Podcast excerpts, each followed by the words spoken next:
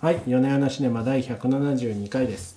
このポッドキャストは映画好きの夫婦が週末に見た映画について語り合う番組です。今日のテーマは、花束みたいな恋をしたです。東京ラブストーリー最高の離婚カルテットなど数々のヒットドラマを手掛けてきた坂本雄二のオリジナル脚本を菅田将暉と有村架純の主演で映画化。監督は罪の声映画ビリギャルの土井信弘ですいや、久しぶりの邦画ですね。めちゃくちゃ久しぶりですね。もう1年ぶりぐらいじゃないですかね。そうですね。というぐらい普段邦画をほとんど見ないんですけれども。いやーでもこの映画もタイトルのこのキラキラっとした感じからだと普通はスルーしちゃうんですけど、うんうん。まあ、最高の離婚とカルテットって私の好きな2大ドラマではあるのでうん。見ちゃいましたが何ですかね。何ですかね。いろいろあ何なんですかねこれは。これなんかでも日本の特定の世代の人にはものすごい刺さるドラマかもしれないなって特定の世いう。代というか特定のクラスターですかね。クラスターか。そうか。サブカルクラスターか。私が、まあ、こういうことをしていたような、まあ、90年代の終わりから2000年代前半にかけてと、うん。確かにアイテムは変わってるわけですよ、うん。うんあの聴く音楽とか、うん。あのうん。小説家の名前とか、うん。お笑いうん、の芸人の名前とかね。昔ラーメンズとかだったようなところ。あ服のアイテムとかもまあ服変わってのアイテムとかもは変わっているんですがいるもののはい。いるんですが、そうですね。あるクラスターにおいてはまあねか普遍的なあれがあれであれですね。あれがあれであれですか？何言ってんだか全然わかんないけど。やいやでもねなんねかあのーちょっーとねね自分の大学生時代のことをすごい思い出す映画だったなっていうふうに思いましたね。そうですね。そうですね。なのであのある一定のクラスターの方々には大変あのこれは私の物語だというふう直視でにきないそうそう。なんかもなんかうって感じの。直視できないね。そう。あの自分の通り抜けてきた痛みを思い出してまたなんかこそう悶絶することになるような映画ではないかと思いますね。はい。そうですね。そうですね。はい、でまああのこの坂本雄二さんの脚本の特徴でもありますが、なんかこれでもかと固有名詞をいろいろ散りばめてくるわけですよね。うん。でまあ、うん、オーサムシティクラブ。あもうね出てきますし、あのいろんな音楽とか映画とかですねあの作家の名前とかもいろいろ散りばめて、押井守本人が出てきたの受けまそうしたね。そうそう押井守本人が出てくる。よく気づきましたよね。押井守のはい、本物押井守なんて普通気づかないかなと思うんですけど。そうですかね、まあ、それはちょっとは気づくかもしれないですけどね。うん。はい。いっぱい出てきますねうんでも自分が実際にこうあの道歩いてて押井守だって気づけるかって言ってどうだろうって感じですけどね。なんかオーラなさそう疲れたおじさんが勝手に思ってる疲けど。れたおじさんがいるぞみたいうん。まあそうですね。はい。で話のストーリーをちょっはいとかいつまんで言いますと、まずこの場所がいいですよね。このね京京王王線最の高。明大前駅で終電を逃したことからうん。偶然に出会った麦くんと絹ちゃん。でお互い好きな音楽とか映画がびっくりするほど一緒でであっという間にこうこの人は運命の人じゃないっていう感じで恋をしてですね。でも大学就職活動しなきゃいけないんだけれども麦くんはイラストレーターになる夢を追いかけ夢をね追いかけてね、で絹ちゃんはもうなんかあの就職活動でね圧迫面接とか受けて、うん。まあ、就職難だったんですよねきっとねこの時ね。うん、この時ね。はい、それでまあフリーターをしながら同棲を始めますと。うん。で2人の最初のね、あのー出だしはとてももう輝いていてもう眩しい本もうなんかね調布駅から徒歩30分のアパートに住むもうねキラキラしすぎてもうその後が不安でしょうがないんですよね。そう。徒歩30分ですよって不動産屋が言うんだけどもうそんなことお構いなしで2人の夢は広がり、うん。お気に入りのパン屋を見つけては喜び、ね。猫を拾っては喜び、ね。みたいなね。そうですね。という感じで、まあ、あの2人の生活はもう輝いていたわけですよ。つましいながらもね工ね夫してね家具とかもなんかどっかで拾ってきたようなものが多いですが工夫していい感じにして。そうそうお金はないながらも楽しい2人のねうん。生活だったわけですよ。うんで、うん。ところがまああのブギくんのイラストレーター活動もねちょっとあの難しくなってしまいいやあれはクリエイター作集であるんでしょうねああるあるですよね。そうそう、うん。あのどんどん単価を下げられ。3カット1000円。こりゃ厳しい。これはひどいねもうね、うん。依頼する金額じゃないよね、うみたいな。ん。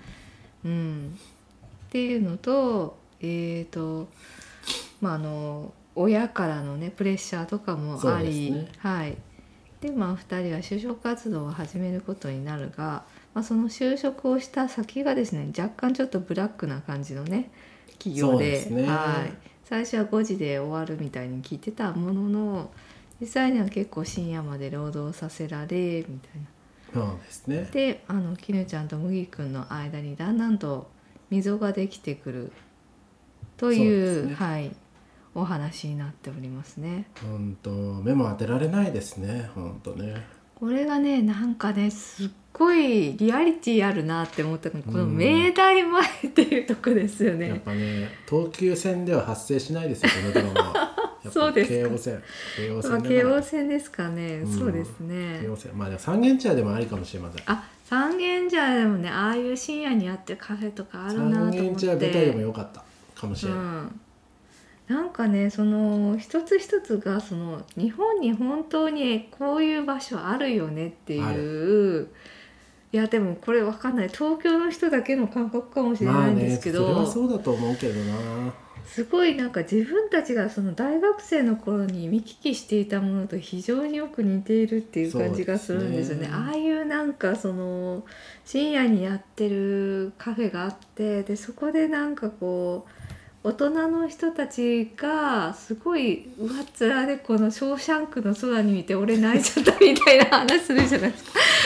あれあるよねみたいなのこういうのある。ありますよなんあるかいろんな文化ショーシャンクの空にっていうところがいいよね。そうですねいますよねいますよねああいう人ショーショーね。シャンクの空にのファンの方もいるかもしれないんであれですけども、はい確かに確かにいますよ。シショョーシャンクの空にはいい映画なんですけど、ショーシャンクの空にが俺は一番好きだっていう人にねろくなやつはいないです。よ。ああ言っちゃいました。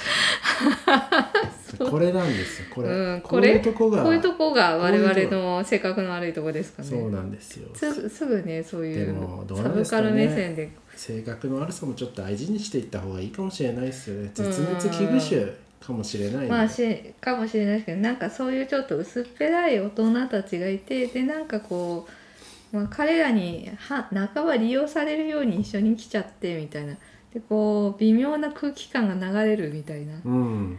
あのあの空気感だけでねこの映画はすごいって思いました。こういう時あるっていうのとその後に行った居酒屋のねこの居酒屋の壁にれももたれかかる感じが最高でしたね。感あの2時ぐらいの感じが。すごいそのお互いまだ敬語っていう感じの、あの、うん。あすいませんみたいな感じとかがねすごいリアリティあるなって思いましすごいすごいですよ。たはい。すごいですよ本当。うん。ですよね。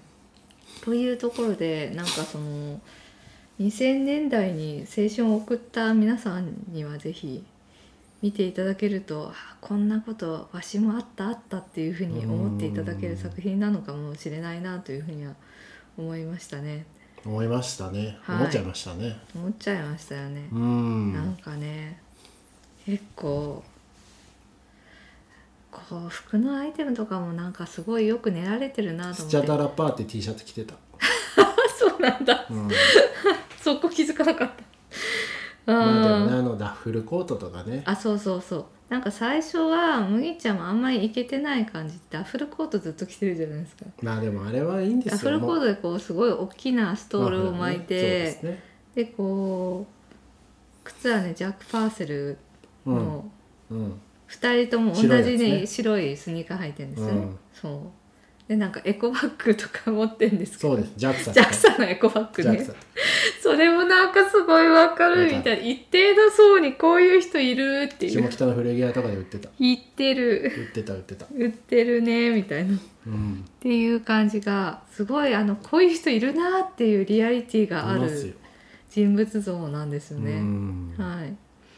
まあ2人は何だろう。そういうこう音楽とか映画とか本とかを媒介にしてお互いの感性をこう確認し合って、うん。まあ、それがこう2人をつなぐものだっていうふうに、最初はね信じてるんですけれどもただなんかそれがなくなってしまうとなんかお互いのこうよりしろみたいなのがなくなっちゃうんですよね。まあなんか難しいですよねそこの、うん。そこのそのムイ君の変わり方とかも、うん。本当はそういう自分っていうのも大事にしているが、うんなん。か前田裕二さんの人生の詳細を頑張って読んでバージョンアップしようとしている中でうん。なんかこうイライラしちゃうみたいな。そう。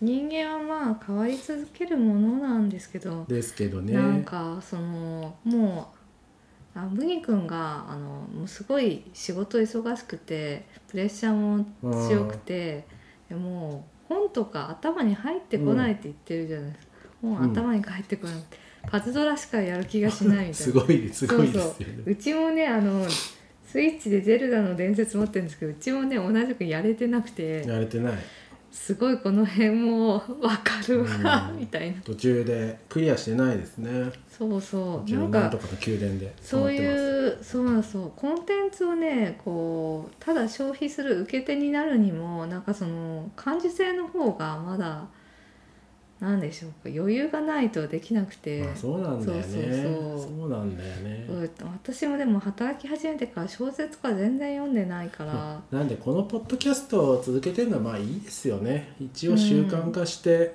うんなん。か映画を見てこう考えるというのがそういう機会があるのは僕にとってはいいなと思ってまして。もうこういうのないと毎週人生の賞賛とかメモの魔力とか はあ。そういうの読んじゃうかもしれないそうビジネス書とかねそうです実用書ばっかり読んじゃうかことになって、うん。なんかこんな大人になりたかったつもりじゃないのになんだかまあすごくねねこうあのみんなが追い求める成功者の像に近づこうと頑張ってしまうみたいなまあそうね。苦しさがねなんか別にこんな大人じゃないのになるっていうのは別に人生の面白みだと思うんですけど、うん。周りに乗せられて歩いちゃってるみたいなのはしんどいのかもしれないうんですね。しんどいですね。でだんだんとこう表情とか目もね変わってきて、うん、こうお互いに2人でいても会話がなくなってくるという、うんこの5年間を描いているわけなんでございますがなんかそのね麦君の変わりっぷりもあれだなと思ってなんか最初はもう今が楽しければって感じだったのに俺が養うから家にいればいいよみたいなことを言い出して最後ね別れ話の後に結婚しようっていうのなんかもうすごいですよねあのあの感じは。うんなんかあれもねこう社会からのプレッシャーによってそう言わされてる感がありますよね。まあそれもあ養わなきゃいけない。昔の幻想をやっぱり持っていて、うんもう完全には変わりきれてないみたいなうんそのそういう矛盾した矛盾した感情もが吹き出すうんみたいなところもありますね。はい、でそのね幻想を打ち砕くのがこうなんていうかこうお互いにああでも周りの大人たちもみんななんかそんなにものすごく深く愛し合ってるわけじゃなく夫婦いやいや続けてたりするわけでっていうふうにそういう話をして、まあ、そうかもしれないねっていうふうに無理やり自分を納得させようとした時に現れるこの若いカップルの絶望感たるやすごいですね。すごいですね。もうねあのかつての自分たちのようなカップルがうんファミレスに現れ自分たちが座っていた席残に酷ですね。あれねとってもね残酷ですね。これすごい。い仕掛けだなと思いましたよね。うんでもなんかあの一つ一つのその固有名詞のアイテム自体は変わってんですよね。こうちょっとねちょっとね羊文うん学とか出てた。そうそう羊文学うん私も羊文学好きなんですけど いまだにねうんわかるわみたいな。こういうそうは羊文学聞いてるわみたいな感じなんですけど。はい、はい。全くね同じことをしてちょっとしたことであのこのドリンクバーだけでねこんなもう何時間も話してるだけでまるで楽しいって、うん。ファミレスですよ。別にドリンクバーも大してうまくもないんですよ。頑張ってないんですよね。うん頑張ってなくても楽しいんですよ。そうもう何でもない普通の何でもない。焼きそばパンでいい。そう2人でいるだけで楽しいみたいなね、うん。この輝き。輝きてますね。はい。輝いてますよ、そう。うん。いない間にな何々さんは何をしてるかなって思ってましたみたいな。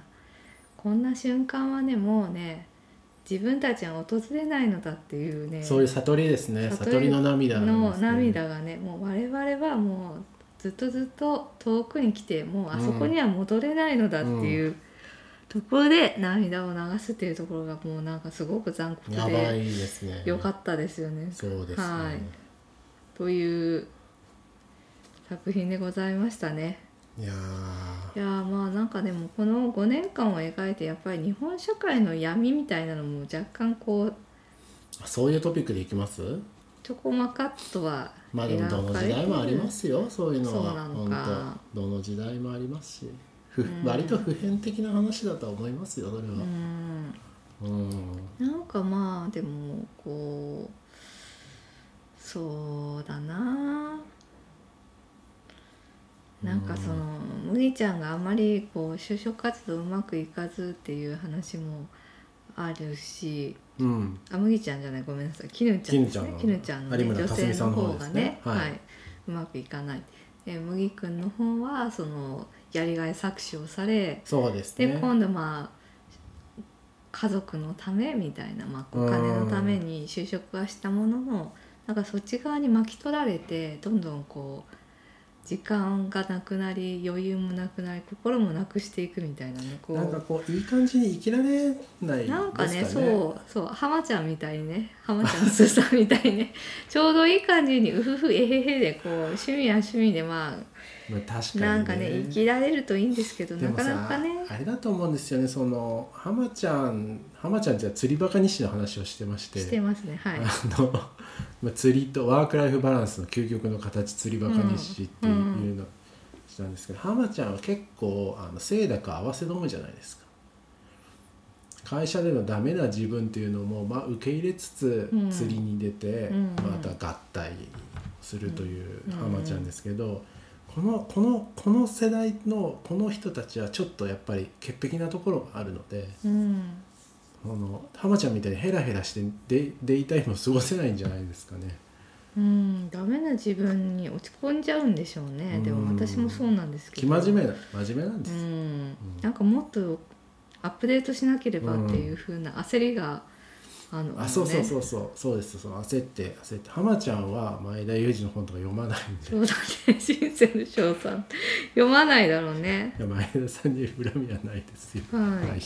まあなんかそういううーんなんかそのちょうどいい中道の世界というのがなくてそのフリーターだったらダメみたいなこう社会人になったらもうその人生の賞賛を目指さなきゃいけないみたいなね。ん。そういう。もうちょっといい感じにデザインできるといいんですけどね、うん。いろんなそうですね。ワークライフを。いろいろとギスギスしてしまっているっていうところなのかもしれないなと思いましたね。そうですね。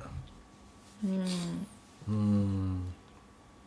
というふうに結構普遍的な恋愛の物語でもあり日本の社会を描きつつ、ううん。んでここまで日本の映画でこういうなんかリアリティのある現代劇でねあの、うん。出会いから別れまでを描くっていう作品あんまなかったなっていうふうに思って。あんまりないかもしれないですね。確かにね。パッと思いつかなかったのでうなんかこという意味でもエポックメイキング的な作品になったんじゃないですかね。なんか似たものとしては「500日のサマー」とか思いつくんですけどそうですね。あれはなんかこうやっぱちょっとこうエキセントリックな女性っていう設定がちょっと違いますよね。まああれはねサマーに振り回されるってそうそうそうそうそうそうそうそうこっちは両方ともそんなどっちもこうエキセントリックではないのが少し違うなっていう感じはしました。そうですね。古いところではいつも二人でっていう作品がねね。ペップアーンのやつであってまあこのちょっとずつこうあの時系列バラバラで2人の別れと終わりみたいな。あとあれあるよねあれあれとはあれ。頭をコンコン叩いてますねあのフランス映画で2人の5つの分かれ道とかってフランスはオゾンのやつです。かそうですね。あはい。ーあれはとかねそういう感じですね。あれあれもありましたね、うん。そうですね。というふうに海外の作品だと結構あるんですけど日本で現代の作品であんまりなかったなとでもなんか思ったので映画館で途中で出たくなりますよね。もうここまででいい。ここってなりますよ夫がものすごくヒーって言ってましたもうねね後からね。もうはい。前半にこんな幸せなシーンを描くってことはあとどんだけ辛いんだろうなっていう。う、ん。まあ辛かったですけども。うんまあ。まあこの作品惜しむなくはあの日本以外の人に全く伝わらないのではないかっていう感じがしですかますね？ね。でも分かんないですけどある種のそのなんですかね局所性も突き抜けると小津安二郎の映画だって、うんもうよくわかんないですか？あのねお茶漬け食べるとか。お茶漬けなんか食べたこともない人たちが見て、うん。お茶漬けだなって言ってあお茶漬けなのかって言ってる世界なんで。そうですか。そうそう。お茶漬けレベルで突き抜ける可能性はなくはないと思いますよ。そうそうかそうか。なんかこう、この作品のやっぱ特色としてその固有名詞とか場所とか、ジョナサンとかね。うん。なんかそういうあのある種のその固有名詞がまとっている空気とか文脈を理解していないとそれがなんかちょっと意味を持たないような気もしていするんて。ですけどでもほらお茶漬けも食べたことあない人もいるなるほどのでね。お茶漬け理論ですよ。わかった。そ っか。うんそっかそっか。うん。うん。いやーというところで。そうですね。で、はい。こうあのー重要なアイテムとしてイヤフォンっていうの出てくるんですよね。はいはい、はいはい。Bluetooth で途中でプレゼントしたりねそうそう。あの恋人聞き片耳ずつのカップル聞きっていうんですかなんていうんですか、はいはい。ですをねすると LR を聞かないと音楽じゃないんだっていう面倒くさい。おじさんが出てくるっていう。で最終的には面倒くさいおじさんになるっていう。そうそう。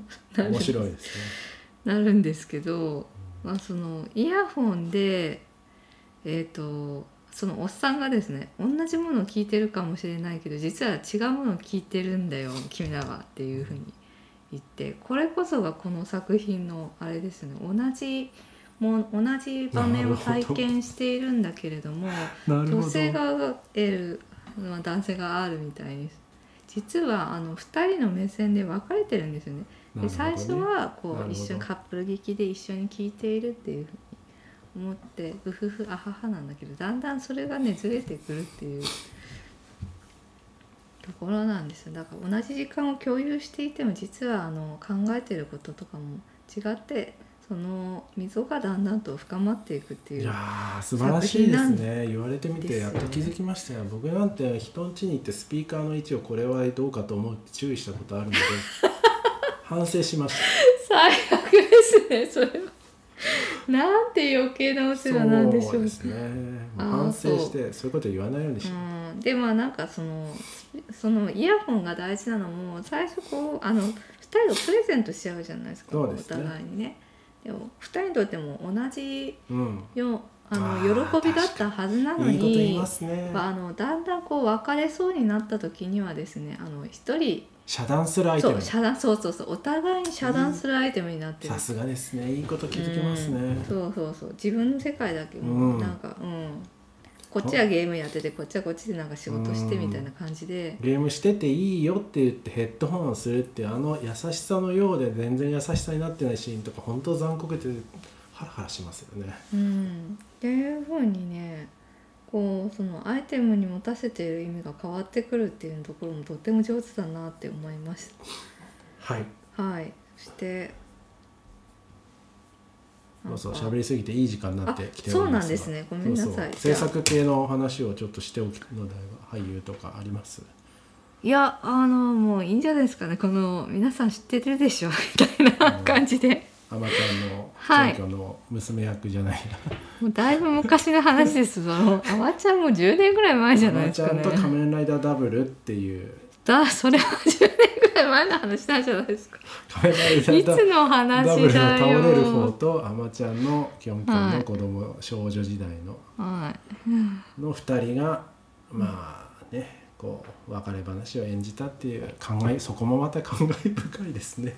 うーんですねはい、じゃあということでであの、はいぜひ皆さん見ていただければと。そうですねあなんかまあ細かいところ行くと、香りすまきの希望の彼方を見にっていうところがああってあありましたね。はいありましたね。まああの映画もですねその移民の青年をこのレストランが受け入れるっていう話なんですね。ああそうだったかも。そううんなんですけどもうなんか